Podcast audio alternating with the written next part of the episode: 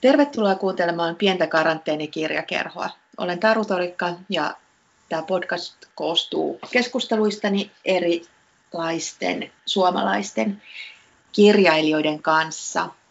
Mm, Sellainen kantava teema on, että olen lukenut heidän kirjansa ja ne ovat jääneet kaihertamaan mieltä, ärsyttämään tai herättäneet niin suurta ihastusta tai kaikkia näitä kolme yhtä aikaa, että, että mun on pakottava tarve keskustella kirjailijoiden kanssa. Tässä on pari jaksoa pysytelty aika tiukasti vuoden 2020 Helsingissä ja aika sellaisissa suppeissa kulttuuripiireissä Philip Teirin ja Jan Forströmin kanssa. Nyt me jatketaan saman sukupolven, eli aika lailla omanikäisteni ihmisten kanssa, mutta mennään 30 vuotta tulevaisuudessa eteenpäin. Mulla on vieraana täällä kirjailija Pia Leino ja me keskustellaan hänen romaanistaan Yliaika. Tervetuloa Pia. Kiitos. Tota, sä julkaisit Yliaikaromaanin tänä keväänä ja se on järkyttävän ajankohtainen tällä hetkellä. Öö,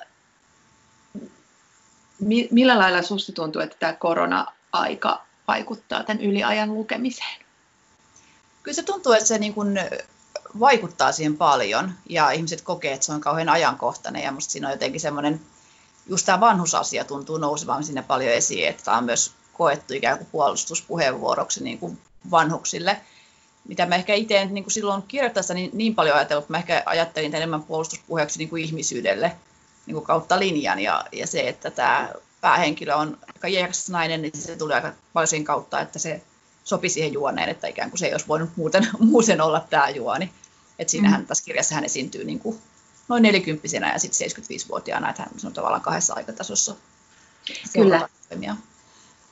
Tämä juoni tai kirjan tarina on lyhy- lyhykäisesti sellainen, että mm, päähenkilö Annastina Kankaanrinta on tässä meidän ajassa pari vuotta eteenpäin, 2022 taitaa olla varhaisin aika, missä me häntä tavataan tässä kirjassa, niin mm, hyvin menestyvä suomalainen poliitikko.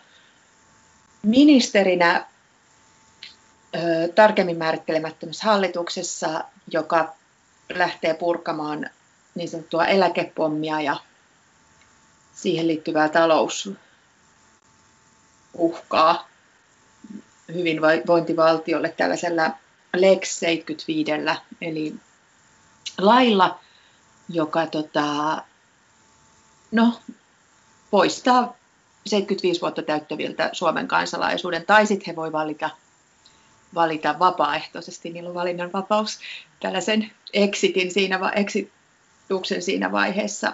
Mm. Ja sitten siirrytään, tai itse asiassa kirja lähtee ajankohdasta, jolloin Anna-Stina Kankarinta on itse 75-vuotias ja odottelee tätä kuolinpäiväänsä 2052. Mm. Tässä kirjassa oli mun mielestä kamalinta se, että, että se vaikutti niin hirveän uskottavalta ja hirveän mahdolliselta, että jotenkin se tie sinne vuoteen 2052 ja tähän lain jo pitkään voimassaoloon, sehän on ollut silloin jo 30 vuotta voimassa ja tavallaan vain tiukentunut ja ihmiset on hyvin ikään kuin helposti omaksuneet sen, niin se on jotenkin tämmöinen klassinen kaikki tie helvettiin on, on kivetty hyvillä aikeilla. Mm.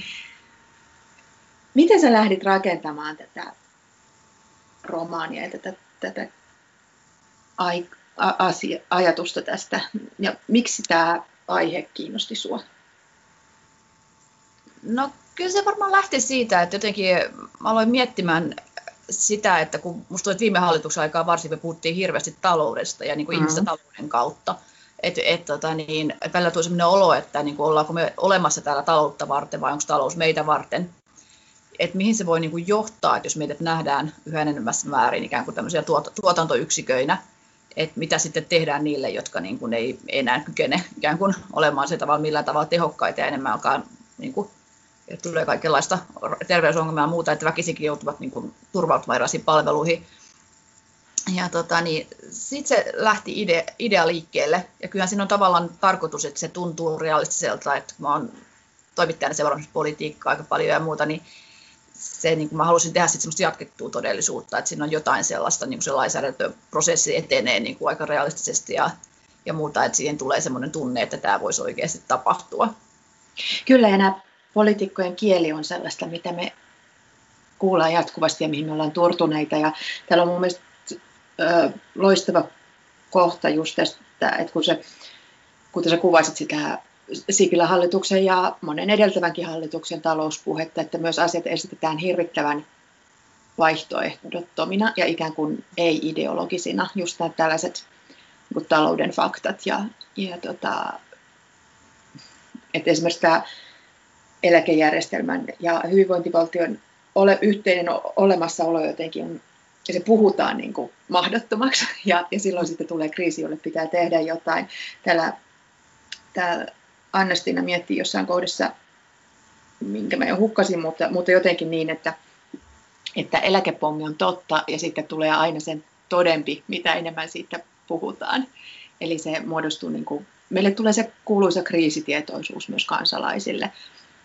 Ja kuten se kuvaa tässä kirjassa hyvin sitä, että kuinka varsinkin varmaan suomalaiset ihmiset niin on, on aika tunnollisia kansalaisia ja, ja tota, ne ottaa itsekin sellaisena niin kuin velvollisuutena jotenkin toteuttaa tällaista hyvää kansalaisuutta ja ensin niin kuin elää terveesti pitkään, mutta sitten kun se heidän pitkä ja terve elämänsä muodostuu taloudelliseksi taakaksi yhteiskunnalle, niin sitten, sitten he so, sopeutuvat tähän ajatukseen, että pitää jotenkin tyylikkäästi poistua näyttämöltä. Joo, joo, ja se on siis niin kuin se on talouspuheessa kiinnostavaa, että se on nimenomaan tällaista niin kuin ehdoton, ehdotonta puhetta. Että just kun luin Hesarista Nalle Varuusin haastattelua, ja siinä todettiin, että bruttokansantuote niin kuin, ää, hyvinvointi ja bruttokansantuote ovat sama asia. Että se palvelut me ostetaan, niin se on yhtä kuin hyvinvointia. Se, niin kuin se, sitä ei tavallaan tule kyseenalaista ennen kuin sitä alkaa miettimään, että miten, miten se niin kuin, että eikö voi olla sellaista tilannetta, että sä ostat paljon kaikkea, mutta sä et silti voi hyvin. Mm. Ja tota, niin, et, et joo, joo, kyllä se niinku on, se on kiinnostava kysymys, että et miten se tavallaan ui meidän osaksi meidän ymmärrystämme se, että et meidän on pakko kuluttaa ja, ja pakko tuottaa jatkuvasti mm. enemmän. Mm. Ja kaikki jotenkin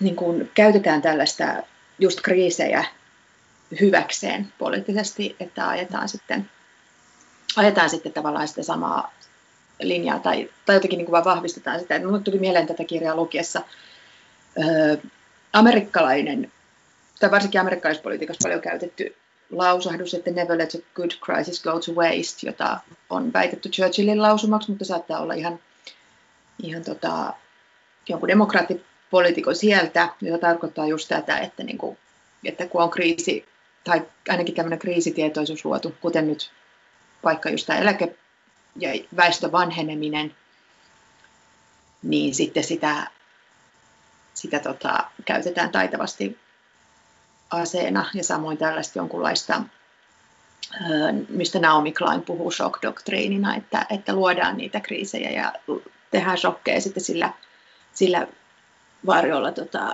asetetaan ihmiset, kansalaiset ruotuun. Et joku syyskuun 11 on siitä hyvä esimerkki, että sen jälkeen on perusoikeuksia rajoitettu ja kukaan ei vastusta niitä, koska ne on meidän oman turvallisuuden nimissä. Mm. Ja tämä Lex 75 on tällainen meidän kaikkien oman taloudellisen hyvinvoinnin nimissä. Ja jonkun täytyy uhrautua. Joo, se on kiinnostavaa. Siis niin kun sekä tämä yliaika että tämä mun aiempi kirja Taivas, niin perustuu se ajatukseen, että tavallaan suomalainen kansanluonne on aika tämmöinen nöyrä. Mm-hmm. Että, että tavallaan syötetään joku asia, niin me hyväksytään ja, ja totellaan aika pelottavallakin tavalla. Ja mun mielestä kyllä se näkyy tässä niin kuin, esimerkiksi tässä meidän koronatottelevaisuudessa, että kyllähän jos me sanotaan, että niin kuin nyt se terveyden vuoksi pysyt kotona ja, tai käytät vaikka hengityssuojaa kaikkialla, niin se ihmiset tekee sen oikeasti. Ja, ja tavallaan vaikka niin kuin ehdottomasti kannatan koronan vastia toimia ja niin kuin tätä, tätä, että täytyy jotakin tehdä, niin kyllä se silti jotenkin mua pelottaa ja musta tuntuu, että tänä aikana mä jotenkin tajunnut, saanut vahvistuksen sille, että me suomalaiset ollaan sellaisia, niin kuin, että talvisodan mm. hengessä, niin kuin tässäkin mainitaan yliajassa talvisodan henki, niin, niin toimimme niin kuin ikään kuin yhtenäisenä kansana, joka voi olla sekä tosi hyvä asia että tosi vaarallinen asia, niin kuin, jos sitä käytetään väärin. Kyllä, ja jotenkin sen rajan löytäminen siinä ajassa, kun elää siinä hetkessä, että, että milloin tämä muuttuu vaaralliseksi ja autoritaariseksi tai milloin, mm. milloin me todellakin ollaan niin kuin ikään kuin yhdessä veneessä ja mm. soudetaan samaan suuntaan. Niin tota, ja just kansallisten myyttien niin kuin talvisota käyttäminen, niin se on aina houkuttelevaa ja vaarallista. Vaarallista näissä Varsinkin kun, kun se uhka ei ole niin konkreettinen kuin joku vaikka sota, vaan just korona ja ilmasto ja, ja sitten tämä tämmöinen joku niin kuin ikääntymisen, joka on toisaalta hirveän hyvä asia, että me eletään vanhemmiksi, saadaan nauttia vanhempien ja isovanhempien ja kaikkien seurasta vanhemmiksi, mutta sitten siitä on kuitenkin maalattu hirveän huono asia. Niin, niin ja se on se kiinnostavaa, että niinku, ja tavallaan sitä on myös maalattu semmoinen asia, että niinku se toisaalta myös se pitkästä iästä puhutaan sille ikään kuin jonkinlaisena saavutuksena. Mm. Että se niinku, et, et esimerkiksi perustellaan sitä, että sun pitää niinku, tavata kavereita, että sit se ei elää pitkään tai lukea kirjoja, niin sit sä voit elää pitkään. Että niinku, siinä on tullut vähän niin suoritus suoritusten joukossa niin kuin meidän Joo. yhteiskunnassa. Ja mä en tiedä sitten, niin kuin, musta toisaalta on myös osa sitä semmoista, niin, niin kuin tässäkin kirjassa semmoista oleellista, ei ole se, miten ihmiset kuolee, vaan se, tai se on yksi tärkeä asia, mutta se myös, miten ne niin kuin, ikään kuin epäelää sitä elämäänsä. Mm. Että se on tavallaan semmoista suoritusta suorittamisen perään. Et, Ky- tota, niin se, Kyllä, se, joo. Ja, ja tota, tässä 2050-luvulla niin Tämä kirjan päähenkilö on erinomainen esimerkki tällaisesta nykynaisesta, joita on keskuudessamme. ja, ja varmaan omista, omissa ystäväpiireissä monissa on jo sellaisia niin kuin, trendejä, joita hän on noudattanut esimerkillisesti, esimerkillisesti vanhaan ikään asti. Ja on siis on toki sairastanut välillä, mutta tota, voittanut esimerkiksi syövän pari kertaa jo. Ja, ja tota, hän on hän joogaa ja hän syö palan tummaa suklaata ja niin kuin jotenkin kaikki toiminta on, toiminta on tähdännyt siihen, että hän saisi elää pitkän elämän, mutta josta sitten tuleekin ikään kuin se viimeinen ongelma, joka pitää, pitää voittaa. Tota, sen sijaan, niin kuin just mitä sä sanoit tuossa, että sen sijaan, että se elämä itsessään olisi se mitä sillä saa. Ja se kaikki ihana, mitä siihen liittyy, että tapaa ystäviä sen takia, että tapaisi ystäviä. Ja lukisi hyviä kirjoja sen takia, että ne on hyviä.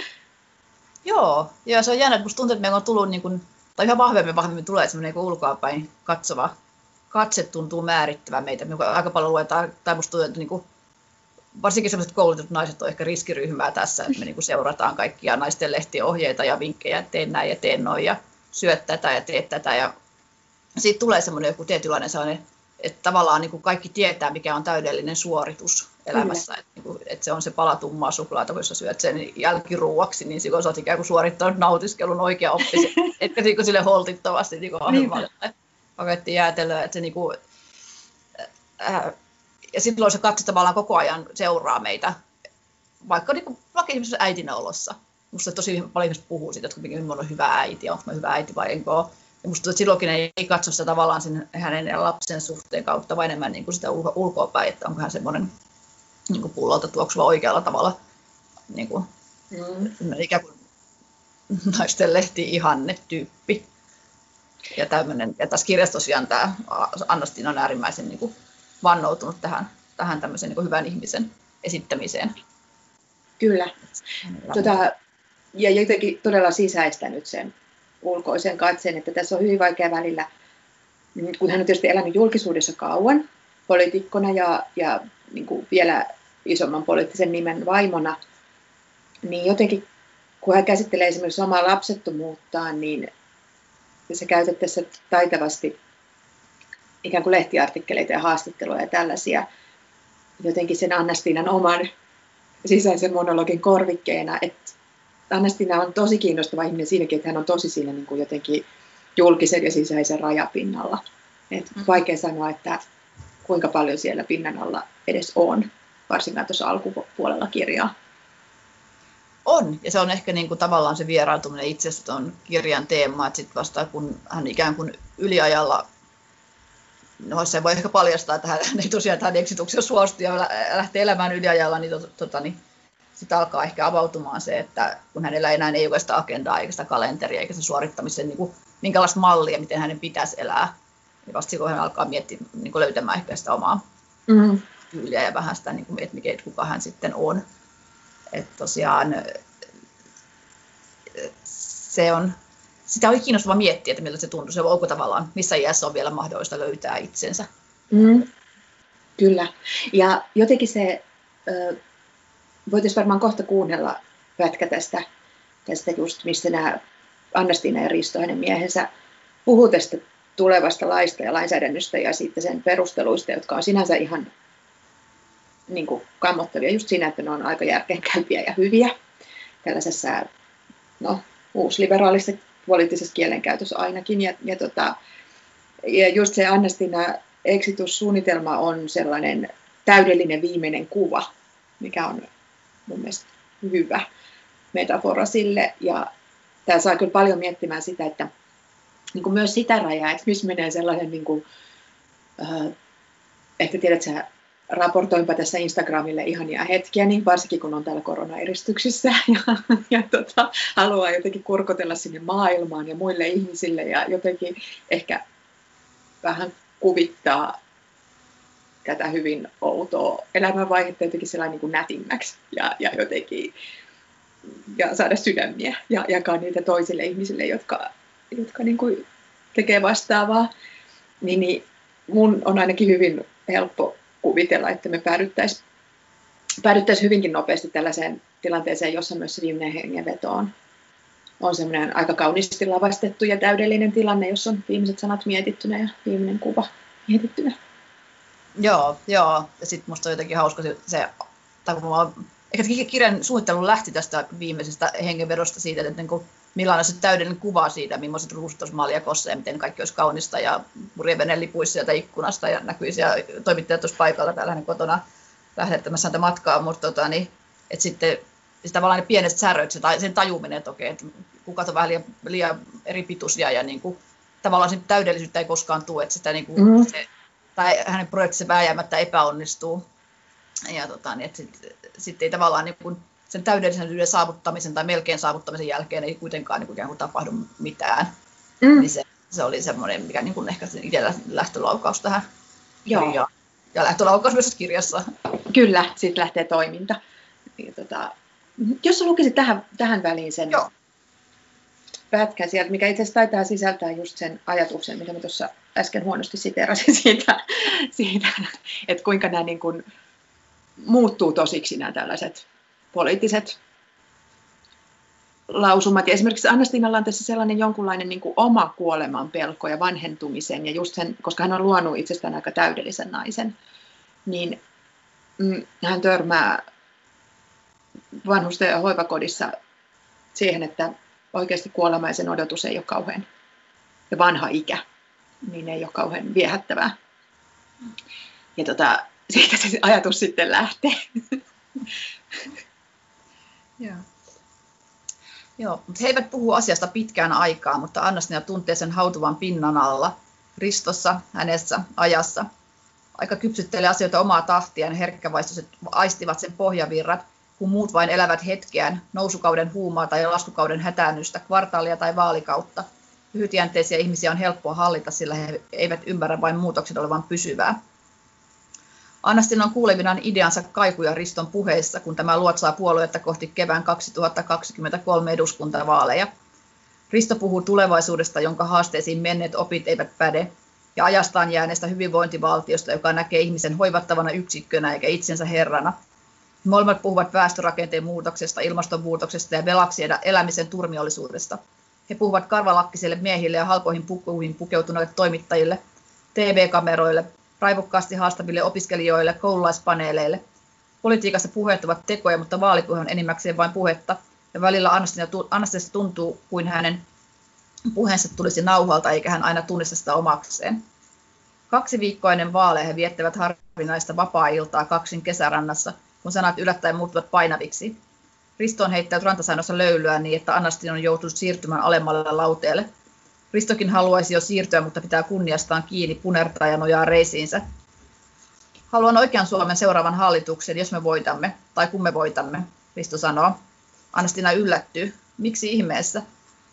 Jos saimme panna tuulemaan eläkö, eläkepommiasioiden kanssa, emme voi rahata perässä vänisevää puolueiden sateenkaarta, eikä muiden isojen kanssa saa mitään uutta aikaa. Oikea Suomi on kuin yksilinjainen metrosta on helppo käyttää.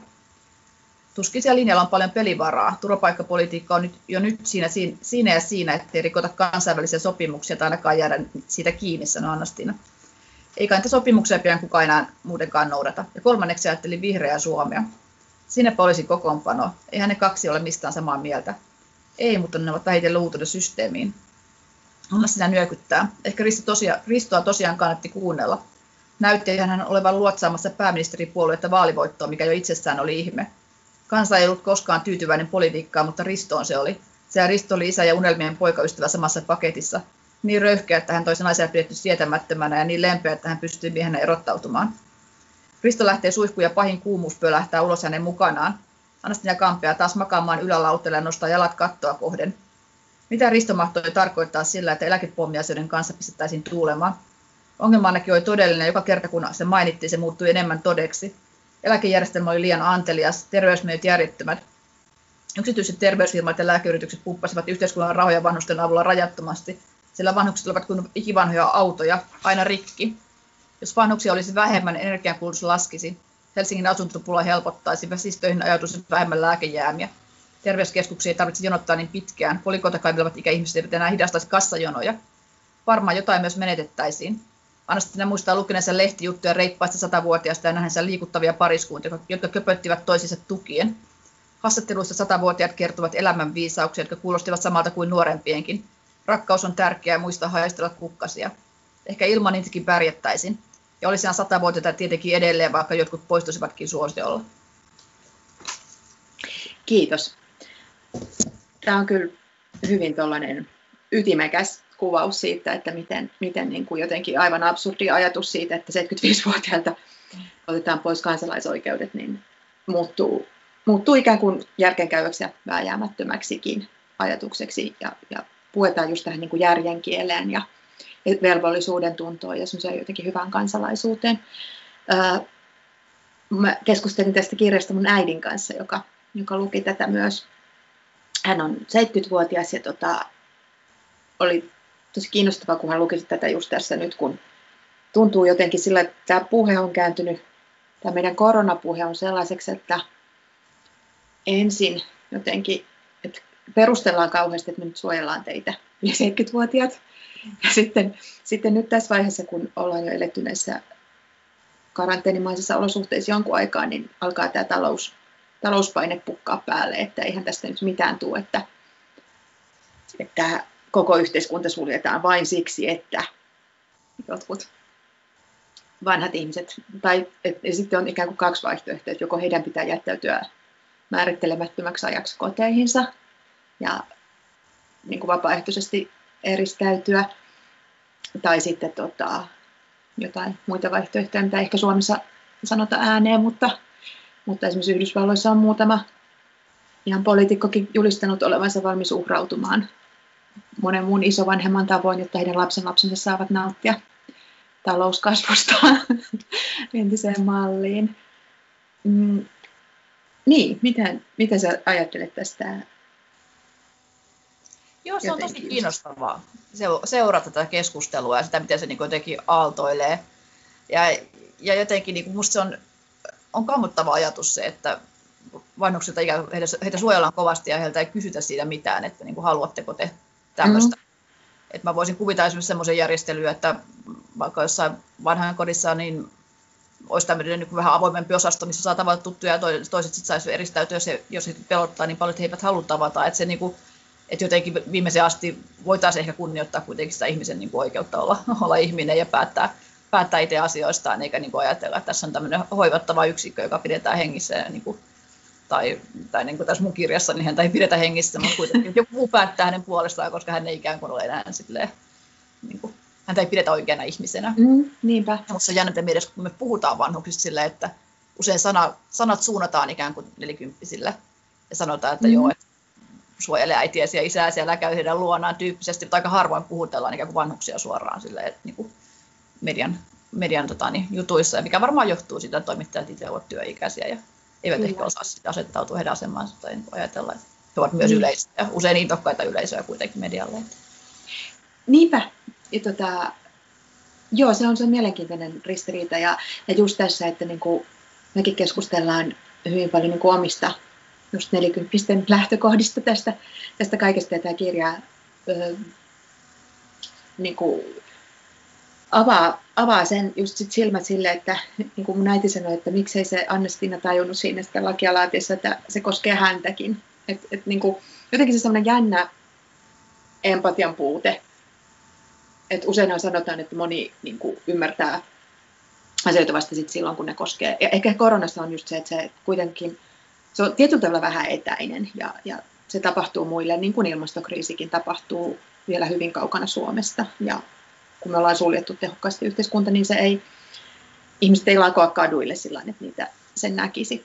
Niin, niin tota, kuten tässä jotenkin Anna-Stiinakin kohdalla, niin hän on kyllä kuvitellut suhtautuvansa jotenkin järkiperäisesti myös omaan elämäänsä ja haluavansa pois silloin 75-vuotiaana, jotta just välttyisi siltä rumalta, rumalta vanhenemiselta ja heikentymiseltä ja kaikilta sellaiselta, mutta sitten kun se on omalla kohdalla, niin tota, miksi, sä, miksi sä kuvittelet, että, tai mitä sä ajattelet, että miksi, miksi me ei pystytä asettumaan toisen ihmisen ja, ja niin kuin tässä vanhojen, ja näkemään niitä ihmisinä, vaan me nähdään ne jonain joukkona.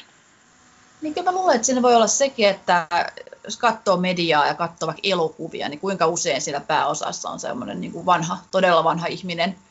Että jotenkin niin kuin se, että me ei, me ei osata nähdä ikään kuin ryppyjen takaa ihmistä ja me ehkä jotenkin me mietitään ihmistä ylipäänsä, niin me nähdään joku aika nuori henkilö. Mm. Ja tota, niin, että se ehkä niin vähentää sitä empatiaa, kun, kun me ajattelemme, että he ovat jotakin ihan muita, joilla on ihan muunlainen tapa olla. Että vaikka eihän nyt ihminen, niin kuin, tässä sanotaanko mäkin on 43, että kyllä tässä aikaa jo tajumaan, että se aika menee ihan kauhean nopeasti. Ja luultavasti, kun mä oon 75, niin mä varmaankin ajattelen aika samalla tavalla, siis niin kuin tai jo, jollain tavalla olen samanlainen tämmöinen mm. toimija kuin olen nytkin. Että ihan kun mä olin vaikka 20 vuotta sitten, että et totta kai siihen tulee jotakin uutta päälle, mutta se ihminen tavallaan sisällä on kuitenkin sama. Ja tota, niin, et musta tuntuu, että jotenkin se niin kun, niin kuin jotkut vanhukset on kuvannut sitä sillä, että tuntuu, että kun joku naamio laitetaan kasvoille, että kun katsoo peiliin, niin ei tunnu, että on hän itse. Että jotenkin meillä on ehkä täydellinen kulttuurinen kyvyttömyys nähdä niin kuin ihminen siellä tämmöisen niin kuin ryppynaamion mm. takaa. Mm. Ja jotenkin se semmoinen kuitenkin joku ajatus, että se ei koske mua. Niin, että siis ikään kuin, niin kuin ajatus, että, niin, että se et niin kauan... kuolemattomuusharha tai joku. Joo. Joo, ja se, että jos joku asia on hirveän kaukana, vaikka joku niin ilmastonmuutos, jos puhutaan, että vaikka maailmassa on miljardi niin kuin ihmistä vailla asuntoa 30 vuoden päästä niin kuin ilmastonmuutoksen takia, niin se meistä tuntuu jotenkin silleen, että no, se on sitten siellä jossain, jos mietitään mm-hmm. sitä myöhemmin tyyppisesti, että se niinku, myös varmaan se aikajänne vaikuttaa siihen, että jotenkin ei, ei kyetä ehkä käsittämään niin pitkä aikaa. Mm. Ja ehkä toisaalta se, mikä ehkä politiikassa on aika usein, että kun mittaluokka on tarpeeksi iso, olisi kyse rahasta tai, tai tota, ihmisistä tai muusta, niin sitä on niin kuin tosi vaikea käsittää, että me pystytään käsittämään miljoonia, mutta me ei ymmärretä miljardeja tai, mm. tai tota, et, ja silloin, silloin niin kuin on helpompi ehkä keskittyä johonkin pieniin konkreettisiin tekoihin. Mä mietin tässä, kun tämä kirja alkaa tosiaan parin vuoden päästä.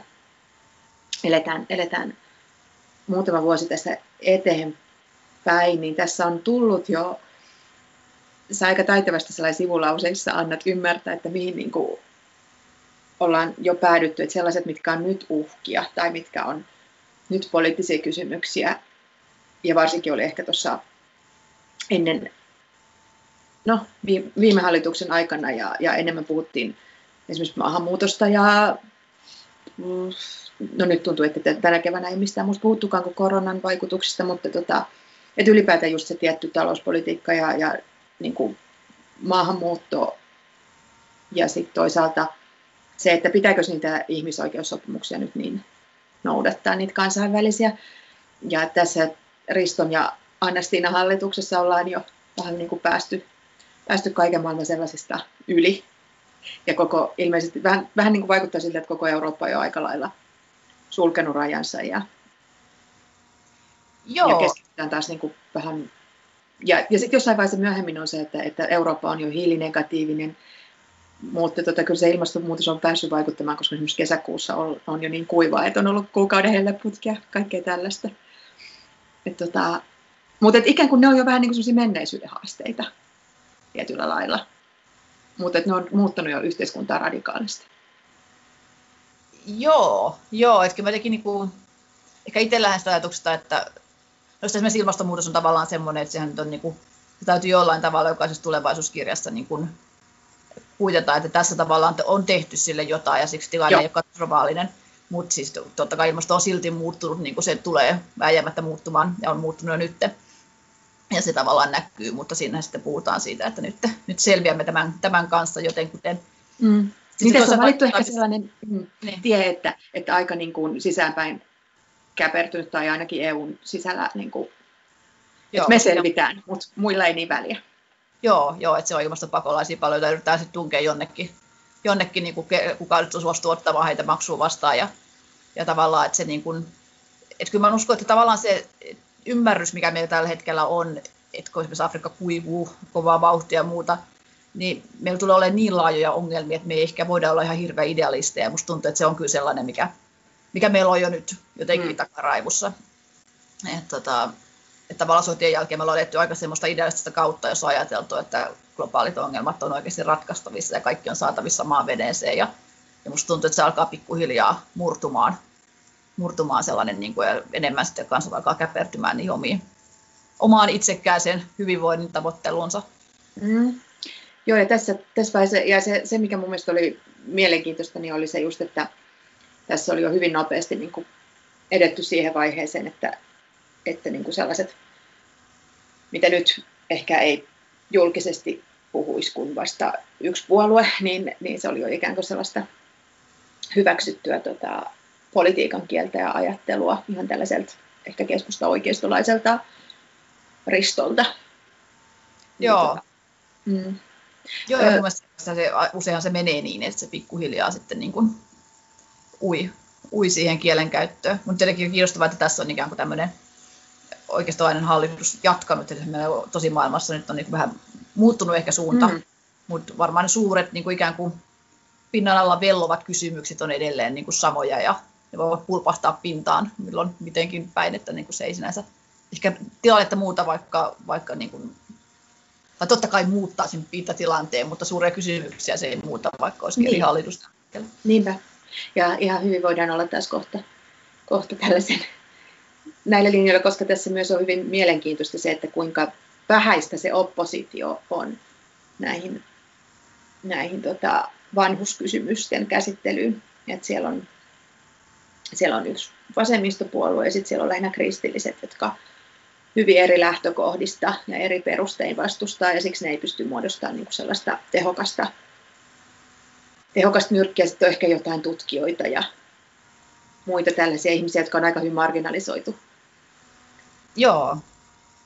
Joo, kyllä se niin kuin tavallaan ajatus on se, että nämä ta- talouden kielellä puhuvat ovat niin jotenkin uskottavia, niin kuin he usein tietenkin ovat, koska mm-hmm. heillä, on, heillä on halussaan ne faktat ja sitten näillä tai muilla on hallussaan kaikenlaiset jumalat, mihin verotaan, kun, kun niin kuin puhu, perustellaan ihmisarvoa, ja, ja, tai sitten tämmöiset myös niin kuin vasemmistolaiset haihatteluideologiat, että, niin kuin, että se, ne eivät ole yhtä kovia juttuja kuin ne mm. numerot tässä, tässä maailmassa ja kirjamaailmassa. Kyllä. Kyllä, ja se on tosi mielenkiintoista, että kuinka se talouden kieli on niin, niin kuin taas palaan siihen, mistä alussa puhuttiin, että tota, se on niin vaikka eihän taloustiede ole niin kuin yksimielistä mistään. se, on, mm. se on tiedettä siinä, missä muutkin yhteiskuntatieteet, niin, niin, niin mutta se sellainen tietty valtavirta-ajattelu on niin läpitunkeva ja toisaalta myös sellaista, mikä pystyy aina halaamaan kaikki, kaikki niin kuin jotenkin vähän versovat sellaiset toisen ajattelut niin kuin siihen itseensä ja kääntämään ne jotenkin just sillä tosi taitavalla kielellään ja sillä järki, näennäisellä järkiajattelulla ja kaiken sillä. Joo, ja tavallaan se, niin kun, musta tuntuu, että me ollaan koko ajan menty ikään kuin semmoisen niin kuin näennäisrationaalista niin kuin yhteiskuntaa kohti.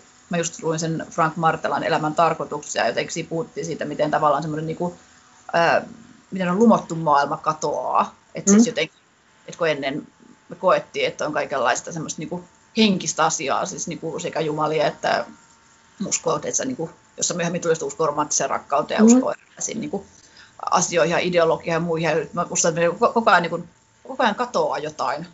Ja, ja sitten tavallaan se, silloin, kun semmoinen usko tavallaan minkään syvä, syvempään semmoiseen ihmisen, ihmiseen tai, tai luontoon tai muuhun katoaa, niin silloin jää se numero, että mitä Mm. voidaan laskea ja mitä voidaan sillä niin kuin, niin kuin vaikka elinikää voidaan laskea tai, tai rahoja voidaan laskea tai niin kuin, että mikä on semmoinen arvo, mikä voidaan niin kuin sa- sanoa, sanoa yksiselitteisesti, niin tavallaan niiden asioiden arvo nousee siinä, siinä Mm. maailmassa.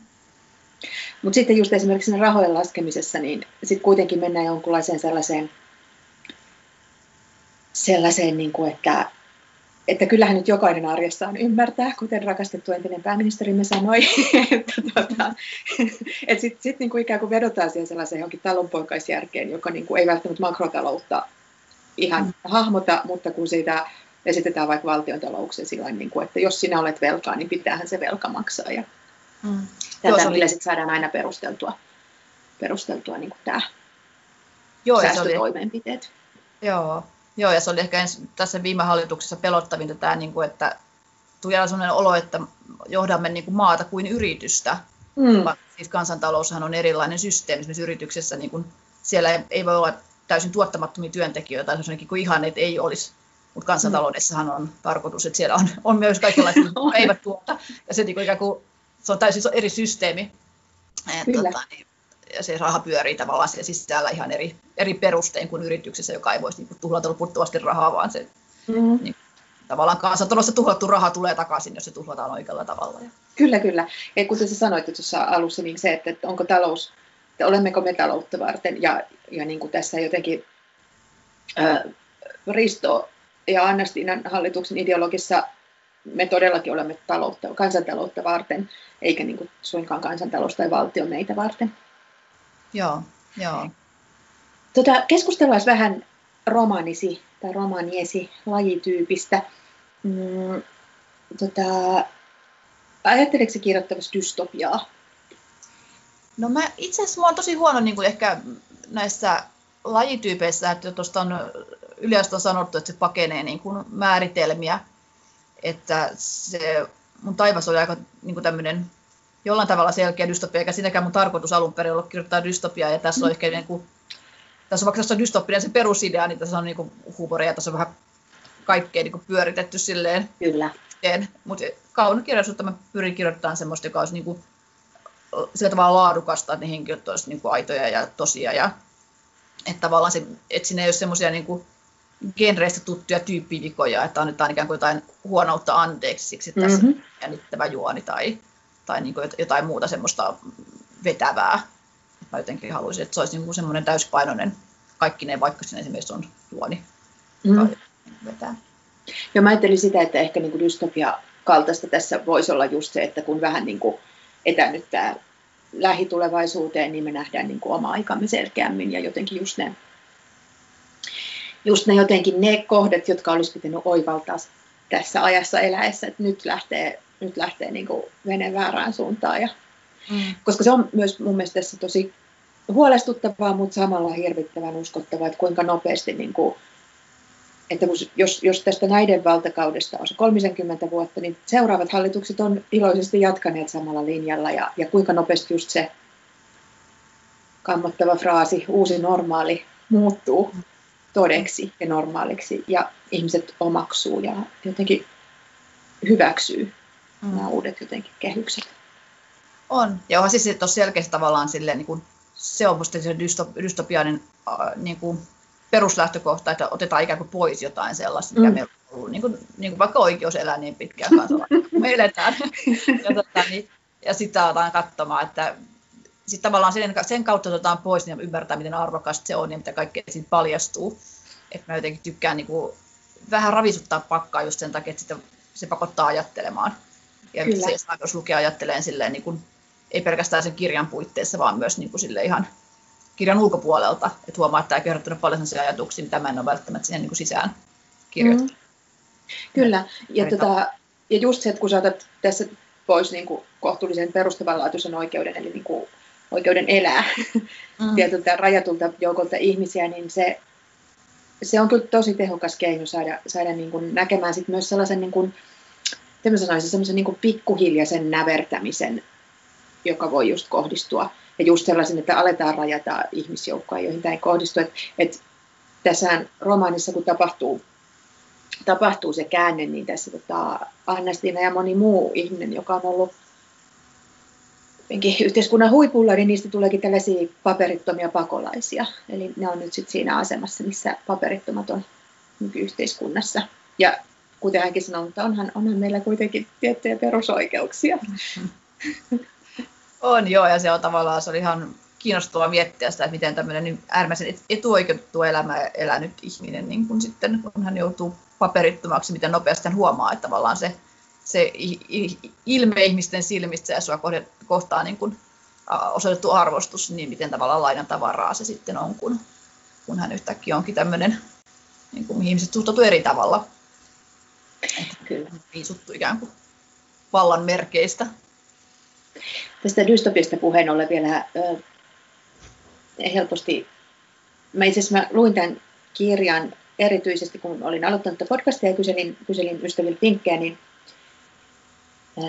Saara Särmä, tutkija, kehotti, häntä oli jäänyt kovasti kaihertamaan ja mietityttämään ja hän, hän pyysi, että otetaan tämä käsittelyyn ja mainitsi tuollaisesta, niin kuin, että tätä lukiessa tulee mieleen Margaret Atwoodin teokset, jos nyt varmaan monille on tutuin Orjattaresi, varsinkin TV-sarjaversiona, mutta tota, ja Atwoodilla on just paljon sitä samaa, että että se muutos lähtee ihan kuin hyvistä aikeista. Et, et, niin kuin Orjattaressakin, niin siinähän jo vähän ympäristökatastrofia tota, torjutaan ja toisaalta halutaan, toisaalta siinä on sellainen tietty niin kuin feminismin traditio, joka haluaa niin kuin naisille turvallisemman elämän myös siinä taustalla. Et siinähän on niin kuin ihan naistoimijoita alun perin liikkeessä, mikä sitten johtaa siihen, mm.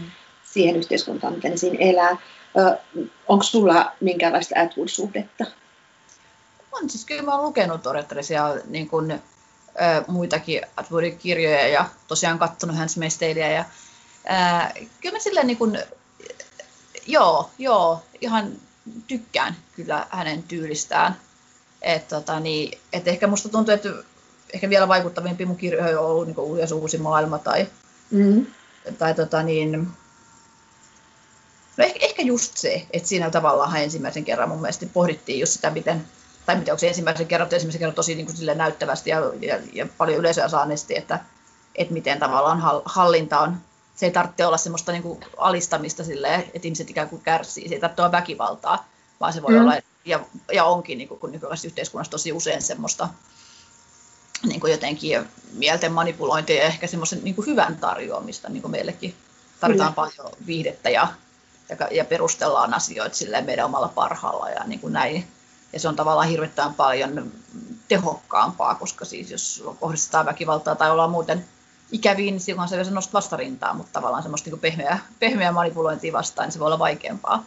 Kyllä, ja, ja, ja ihmiset sopeutuu ja suostuvat. Ja semmoisen, mikä niin kuin suostuttelee, ja jotenkin ihmiset ö, sopeutuu siihen helposti. Ja, ja niin kuin tässäkin, niin esimerkiksi tässä, kun Anna, Annastiinan oma äiti yhdessä vaiheessa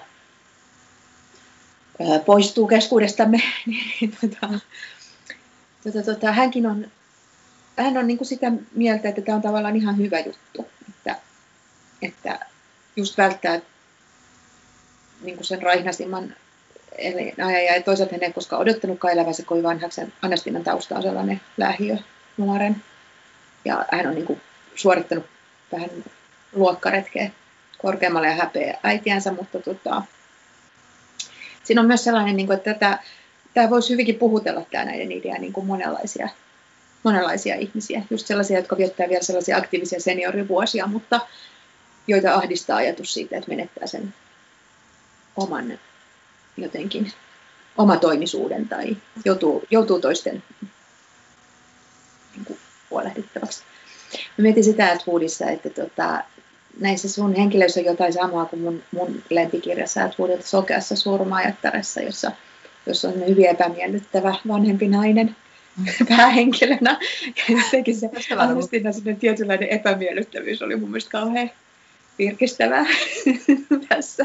Joo. Ja sitten josta alkaa, josta alkaa sitten tietysti kehiytyä niin kuin esille inhimillisiä ja, ja samastuttavia puolia. Ja just ehkä se samastuttavuus siinä on hirveän mielenkiintoista, että hei, mullahan on nämä ihan samat epämiellyttävät piirteet kuin täällä.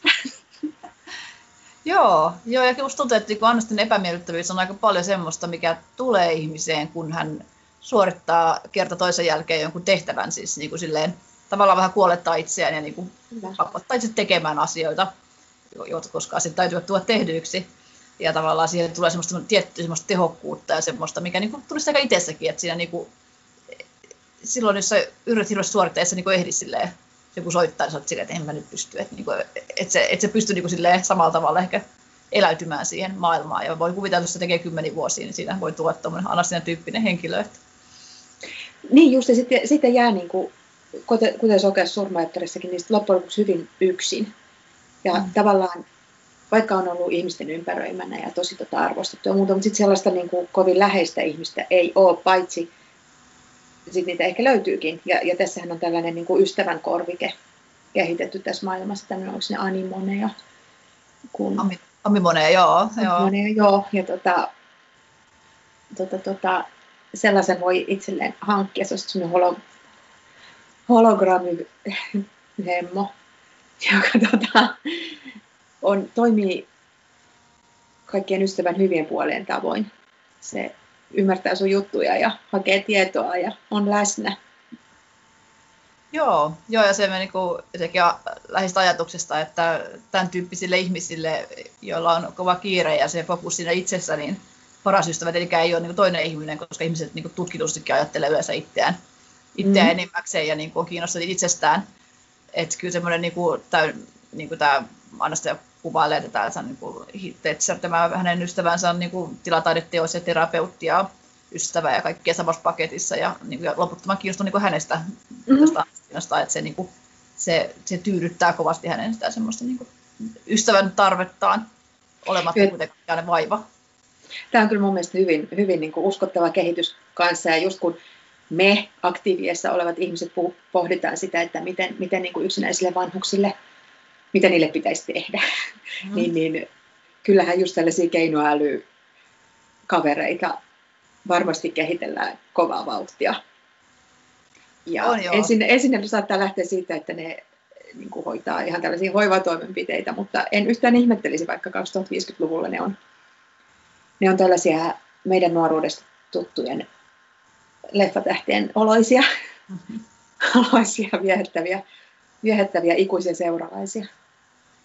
Joo, joo että tuossa on tosiaan idea, miksi nämä on, on Brad Pitt ja Heath Ledger, niin kuin, että se ihminen niin kuin tavallaan hänen musiikkimakuusensa ja ja muut ei ihan hirveästi muutu. Että Anastina on syntynyt niin kuin 77, niin kuin, niin kuin minäkin, ja tavallaan sitten niin kuin, ehkä musiikkivalinnoissa ja muissa sitten. Ja, ja, ja leffa-jutuissa niin on, on kiinnostunut sen tyyppisistä asioista, tähän, mikä hänen nuoruudessa oli kovin juttuja. Ja, mm. ja tota, niin, se on tietenkin helpotti myös kirjan kirjoittamista, kun ei tarvitse keksiä ikään kuin sellaisia uutta populaarikulttuuria. Niin, u- u- uutta populaarikulttuuria kokonaan vaan saattu, niin pitäytyy myös tässä. Mm. Mutta se on myös varmaan niin kuin hyvin totuudenmukaista, että, tota, että ne, ne pyörii ne asiat, mitkä, mitkä on niin kuin aina sen oman sukupolven tai oman kokemusjutun. Niin mm. Se itse asiassa teki mun mielestä sitä niin kuin huomattavasti uskottavampaa kuin se, että sä olisit kehitellyt jonkun niin kuin, mun mielestä hirveän usein niin kuin, äh, lähitulevaisuuteen sijoittuvat jutut, niin itselleni menee siinä kohdassa pieleen, jos niissä on niin kuin liian jotenkin yritetty kehittää jotain. Et nykyään ehkä sitä käytetään hyvin, hyväkseen, että kun kaikki trendit ja kaikki aina tulee uudestaan, niin sitten voi, sit voi aina sitä hyödyntää, sitä ajatusta. On joo, ja kyllä mä osin tehdä noissa niin kuin virtuaali- tai hologrammiystävissäkin sen, että ne ovat niin kuin, ei ole mitenkään täydellisiä koneita, että heissäkin on sille pukeja ja ne välillä antaa hyviä vastauksia. Ja, niin kuin tavallaan, että he kun usein musta tuntuu, kun miettiä tulevaisuutta, niin kuvitellaan kaikki, että se tekninen kehitys menisi jotenkin kauhean vauhdikkaasti ja että se olisi jotenkin kauhean täydellistä. Ja mm. niin kuin tähänkin mennessä, mitä on tapahtunut, niin voimme sanoa, että paljon tapahtunut, mutta ei se nyt mitenkään täydellistä tule oleva, varmaan olemaan lähitulevaisuudessakaan. Että Kyllä. Kyllä, ja just se, että miten niitä sitten kuitenkin käytetään, niin, niin se ei välttämättä niin kuin hirveästi muutu. Siis, mm. siis jotenkin just se käyttötarkoitus, että miettii jotain niin kuin vaikka 90-luvun visioita tästä ajasta, niin niissä voi olla paljon totta, mutta se, että niin kuin, me käytetään jotenkin kauhean niin kuin banaalisti tai, tai tavallisesti kaikkia niin kuin, ikään kuin keinoälyn mahdollisuuksia ja, ja kaikki älyteknologia niin kuin ainakin vielä. Mm. niin on, että ihminen ei, ihminen ei välttämättä muutu samalla tavalla kuin se kone siinä vierellä. Tai sitten se voi muuttua paljon enemmän kuin se kone. Et esimerkiksi kun katsoo mm-hmm. Blade Runnerin, niin sitä on ihan kauhuissaan, että ne kuvitteli kaiken maailman lentäviä autoja, mutta ne ei tajunnut, että naisista tulee niin kuin tasa-arvoisia Niin. et se, et, niin, aivan. se on myös sellainen yllättävä ja outo tavalla, mitä me ei osata silleen niin kuin kuvitella. Mm. Et tekniikka ehkä jotenkin vedetään silleen suoraviivaisemmin. Kyllä, niin että se tekniikka tulisi vain ikään kuin, niin kuin tähän meidän mm. nykyiseen maailman ja sen hierarkioihin, mutta ne ei, ne ei voisi muuttua. Tuo on muuten hyvä pointti huomata. Tota, kuinka paljon sä ajattelet, että sun työsi toimittajana, politiikan toimittajana vaikuttaa kirjallisuuden tekemiseesi? Onko nämä sellaisia asioita, mitkä vaivaa tai joita ei voi päivätyössä käsitellä vai miten, miten ne suhteutuu? No kyllä ne, kyllä ne siis totta kai on, on joku suhde ja kyllä mä niin kuin koen, että mä oon yksi tämmöinen niin kuin ihminen, joka ehkä tai todella paljon niin kuin yhteiskunnallinen kertoja. Että mä katson kuitenkin, vaikka, vaikka on se yksi psykologinen ulottuvuus, niin se on, se on niin kuin ennen kaikkea mietin ihmistä niin yhteiskunnassa ja yhteisön jäsenenä. Ää, varmaan se tulee, niin kuin, että totta kai tavallaan aika paljon tietämystä semmoista tulee, tulee työn kautta.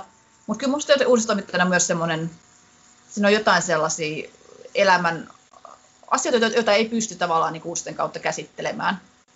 Jotain kokonaisvaltaisia asioita tai just vaikka sitä, miten hullua miten hullua, että me toisessa uusissa puhutaan taloudesta silleen mahtavana asiana, mm. koko ajan kasvaa, ja toisessa puhutaan siitä, miten kamalaa, kun maailma saastuu. Mutta me ei pystytä millään niin kuin, yhdistämään niitä. Et, et se tuntuu silleen mahdottomalle niin kuin, löytää semmoista niin kuin, kokonaiskuvaa maailmasta, ja tavallaan romaaneissa se on sitten mahdollista niin kuin, löytää semmoinen ikään kuin luoda niin kuin, visio, jossa kaikki ei nyt kaikkia, mutta siis niin kuin asioita yhdistellään ja pohditaan, niin kuin, mitä ne merkitsee oikeasti kokonaisuuden Kyllä, ja niin kuin, että miten asiat vaikuttavat toisiinsa. Ja toi, toi on kyllä hyvin kiinnostava pointti. Ja musta tuntuu, että varsinkin, no taas tämä koronakriisi on jotenkin vahvistanut sellaista fiilistä välillä, kun uutisia seuraa, että kaikki on kauhean, vaikka nyt on uutisointia tosi paljon yhdestä aiheesta, ja sitten siihen liittyen taloudesta ja kansanterveydestä ja maailmanpolitiikasta. Mutta ne on kuitenkin vähän sellainen niin kuin omissa siiloissaan. Mm. Ja ikään kuin, ja sitten toisaalta ne, niitä käsitellään hirvittävän kansallisesti tai aina niin kuin maakohtaisesti ja sitten ihmetellään, että Italiassa näin ja Briteissä näin ja Amerikassa näin mm-hmm. ja meillä näin ja jotenkin ne ei niin kuin, ikään kuin liity yhteen ja varsinkaan kun siirrytään talouden puolelle, niin sitten vaan niin kuin puhutaan siitä, että kuinka huonosti Suomella tulee menemään nyt tämän kriisin ja, ja mitä pitäisi tehdä ja mm. pitäisikö tehdä ehkä kovia päätöksiä ja uhrauksia. On, on jo siis tavallaan niin kuin meidän tähän ikään kuin jär, järjelliseen niin kuin tietoisuuteen mahtuu niin kauhean pieni pala maailmaa kerralla, että se on kauhean vaikea niin kuin mitenkään mm.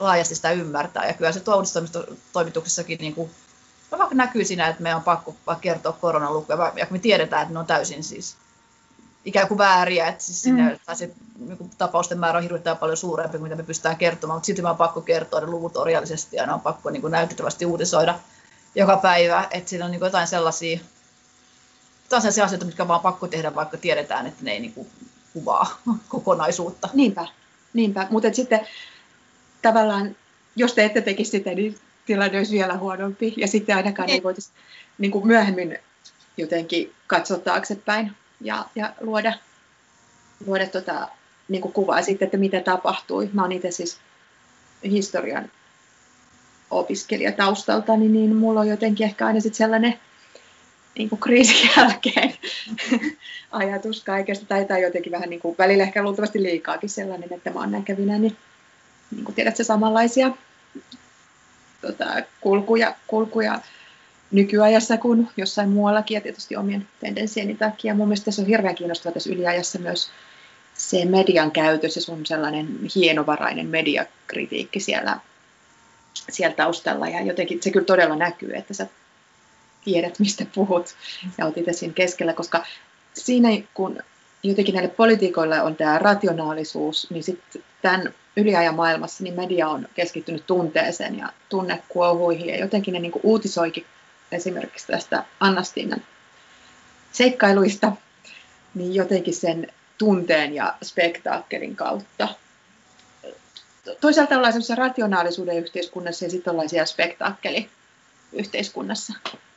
Joo, siinä on ehkä niin kuin, mä mietin toimittaja nykypäivänä sitten ehkä käänsin pikkasen vielä niin kuin nuppea kaakkoon ihan sillä ajatuksella, että kun tuossa puhutaan niin kuin siitä, miten paljon tekoäly on siis muuttanut niin kuin työ, työelämää, niin kuin sitten mainitaan se siinä aika ohi menen, mutta, mm-hmm. että se olisi niin kuin vaikuttanut myös, myös uuti, tai niin kuin toimittajien työhön, että tavallaan semmoinen pulkkiuutisointi pystytään tekemään aika koneellisesti ja sitä ei oikeastaan niin kuin ihmisiltä kaivatakaan, että jos olet toimittaja, niin sinut halutaan niin kuin oikeasti lisäarvoa, että sun pitää olla kärkkäämpiä, sun pitää olla tunteikkaampia, niin kuin moni näistä toimittajista esittää olevansa Annastinan tosi hyvä ystävä, että se niin kuin ikään kuin kuuluu heidän brändiinsä, että he tuntee tämmöisen henkilön mukaan tosi hyvin. Mm-hmm. Ja tota, niin, että jokaisen tavallaan pitää niin kuin perustella se olemisensa entistä paremmin, että mitä lisäharvoa hänellä, hänellä ikään kuin on tälle systeemille. Kyllä, ja kuten sä sanoit, niin tosiaan että nämä tulee nämä terävät havainnot tosi taitavasti täältä sillain sivusta ja lomittajia. Tässä on esimerkiksi kohta, kun ähm, paljon siitä toimittajan tavallaan perustyönteosta on annettu, annettu niin kuin koneälyn tehtäväksi, eli esimerkiksi seuloo uutisaiheita ja muuta tällaista, niin paljon jää myös näkemättä silloin. Ja, ja just se, että asioiden sellainen jotenkin ähm, järkevä yhdistely ja, ja niiden tekeminen ymmärrettäväksi myös muuttuu jatkuvasti vaikeammaksi. Ja sitten, sitten me otetaan niin kuin tunne ja mm. just tämä niin fiilis mukaan. Varmaan hirveän tunteeton ihminen, mutta tota, se on mielestäni hirveän mielenkiintoista. Tässä tota, Annastiina on myös, mä mietin sitä, että hän, kun hän on tavallaan tällainen just meidän ajan ja meidän ikäpolven varmaan ihanen nainen, niin täällä oli ihan loistava kohta, missä tämä Niina, Annastinan ystävä ja, ja sitten myöhemmin avustaja, niin kuvaa, kuvaa tätä Annastina, että miksi se pärjää tässä niin kuin nykyajassa ja sitten tulevaisuudessa. Annastinalla oli maaginen kyky lukea vähän, mutta juuri oikeat asiat. Ihmisjoukoissa hän löysi ne, joilla oli eniten valtaa. Poliittista taloudellista viihdearvoon perustuvaa.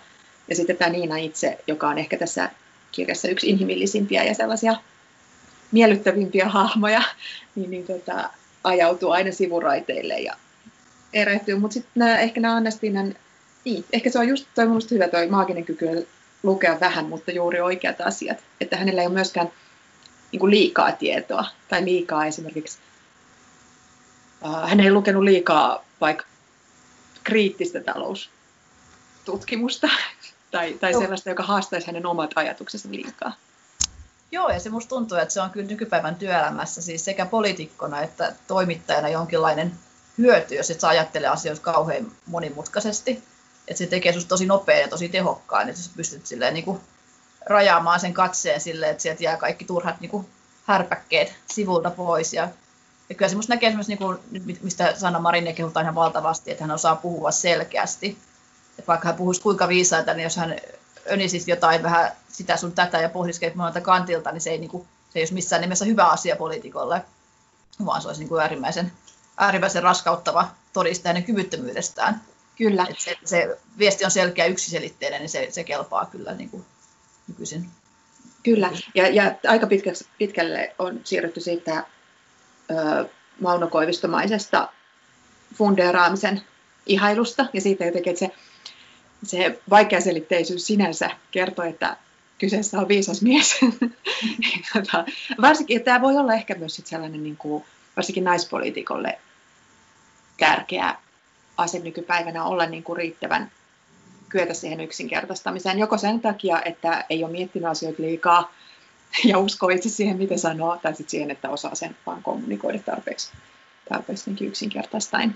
Täällä kirjasta löytyy myös hyvin mielenkiintoista mm, valotusta, kun tässä on nämä kaksi, kaksi menestyvää poliitikkohahmoa niin, ja toinen mies ja toinen nainen, niin siitä, että just miten julkisuus kohtelee ja miten siihen pitää osata asettua eri tavoin.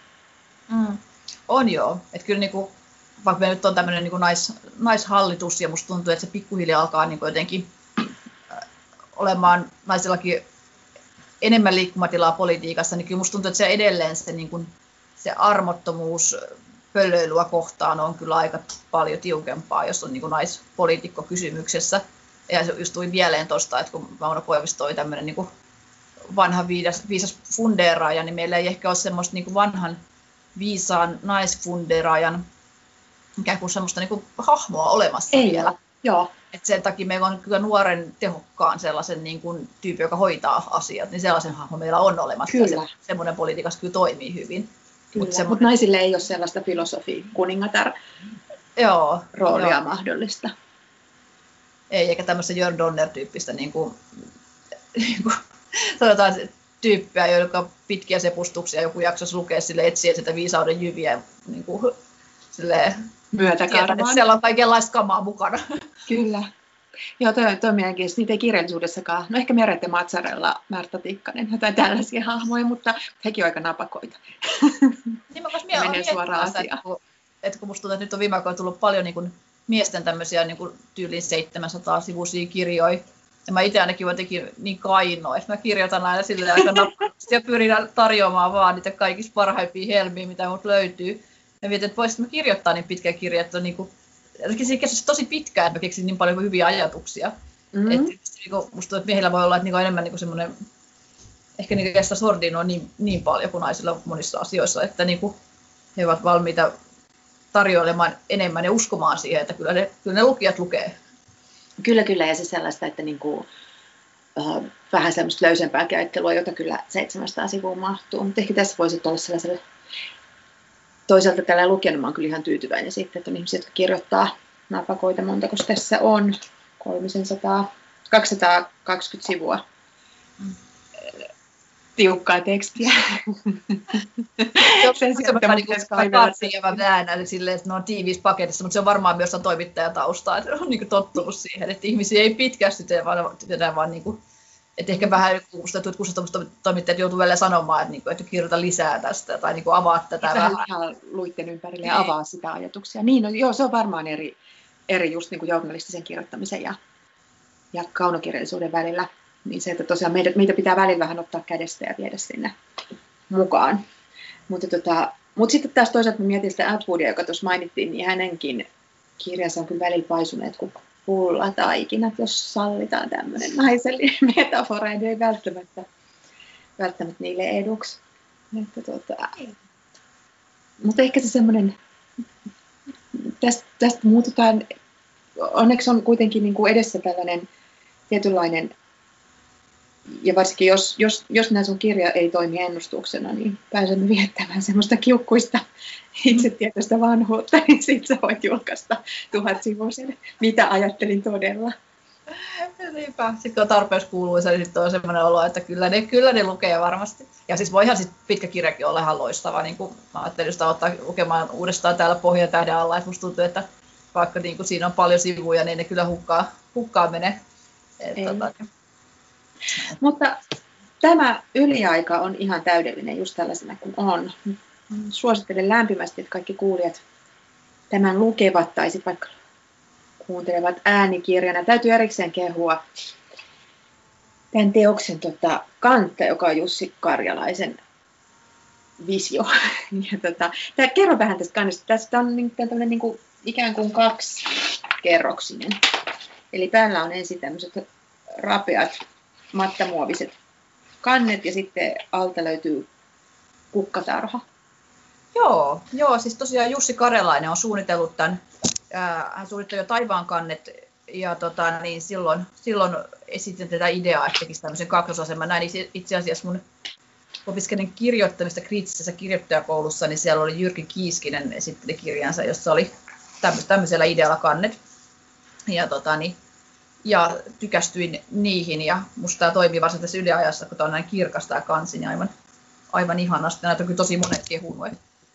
Ja se on mun mielestä semmoinen, että kun nykyisin kirjoja voi saada niin paljon kuunnella myös monissa, monissa muissa muodoissa kuin kirjana, niin se on tosi tärkeää, että se on semmoinen kaunis esine myös, minkä Kyllä.